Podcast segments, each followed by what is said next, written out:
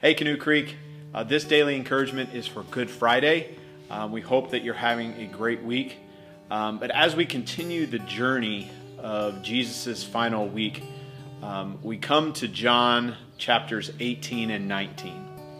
And our week continues with Jesus.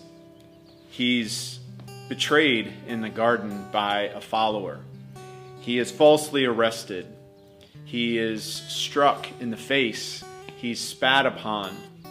He is denied by a close friend.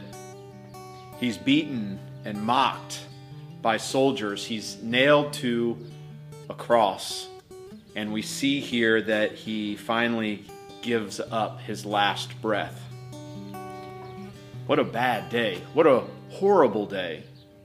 You know, it's a day that we as followers of Jesus choose to remember and reflect on what Jesus went through, what, what length our Savior went through for us.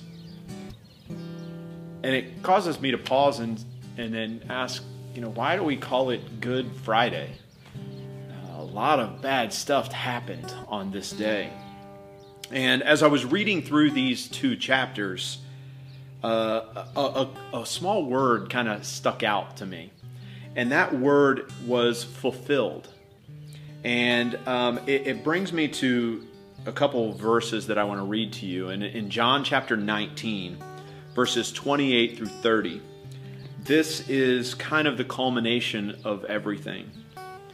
It says in verse 28 Later, knowing that all was now completed, and so that the scriptures would be fulfilled, Jesus said, I am thirsty.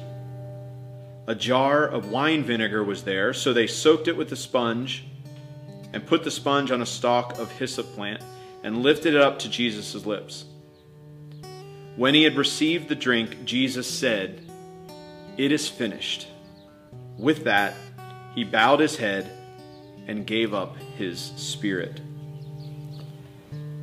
You know, that small word fulfilled uh, means that it was completed, that it was finished. And as you look through John uh, chapters 18 and 19, you're going to see that word fulfilled all through. And I think that that can give us some hope. That, that helps us to understand that Good Friday is actually very much appropriate. It, it is the suffering and death of Jesus, but it also marks the dramatic fulfillment of what Jesus did in saving his people from their sins. It, it's good news for us all. It is a good day. And so I want to challenge you as you're reading through, maybe you're following along with the, uh, the weekly reading.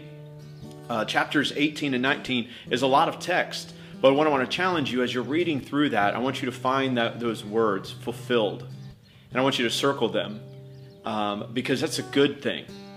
And, and in this culmination, right, it says that Jesus completed, that he knew everything was completed, that he knew that Scripture was fulfilled. And that is when he said, It's finished, and was able to die. He, Jesus fulfilled, he completed, he finished, restoring a way that we can have a relationship with God. And see, the good news of this Friday is that, and, and really every day going forward, is that you can follow Jesus to a restored relationship with God. I think that's a good day.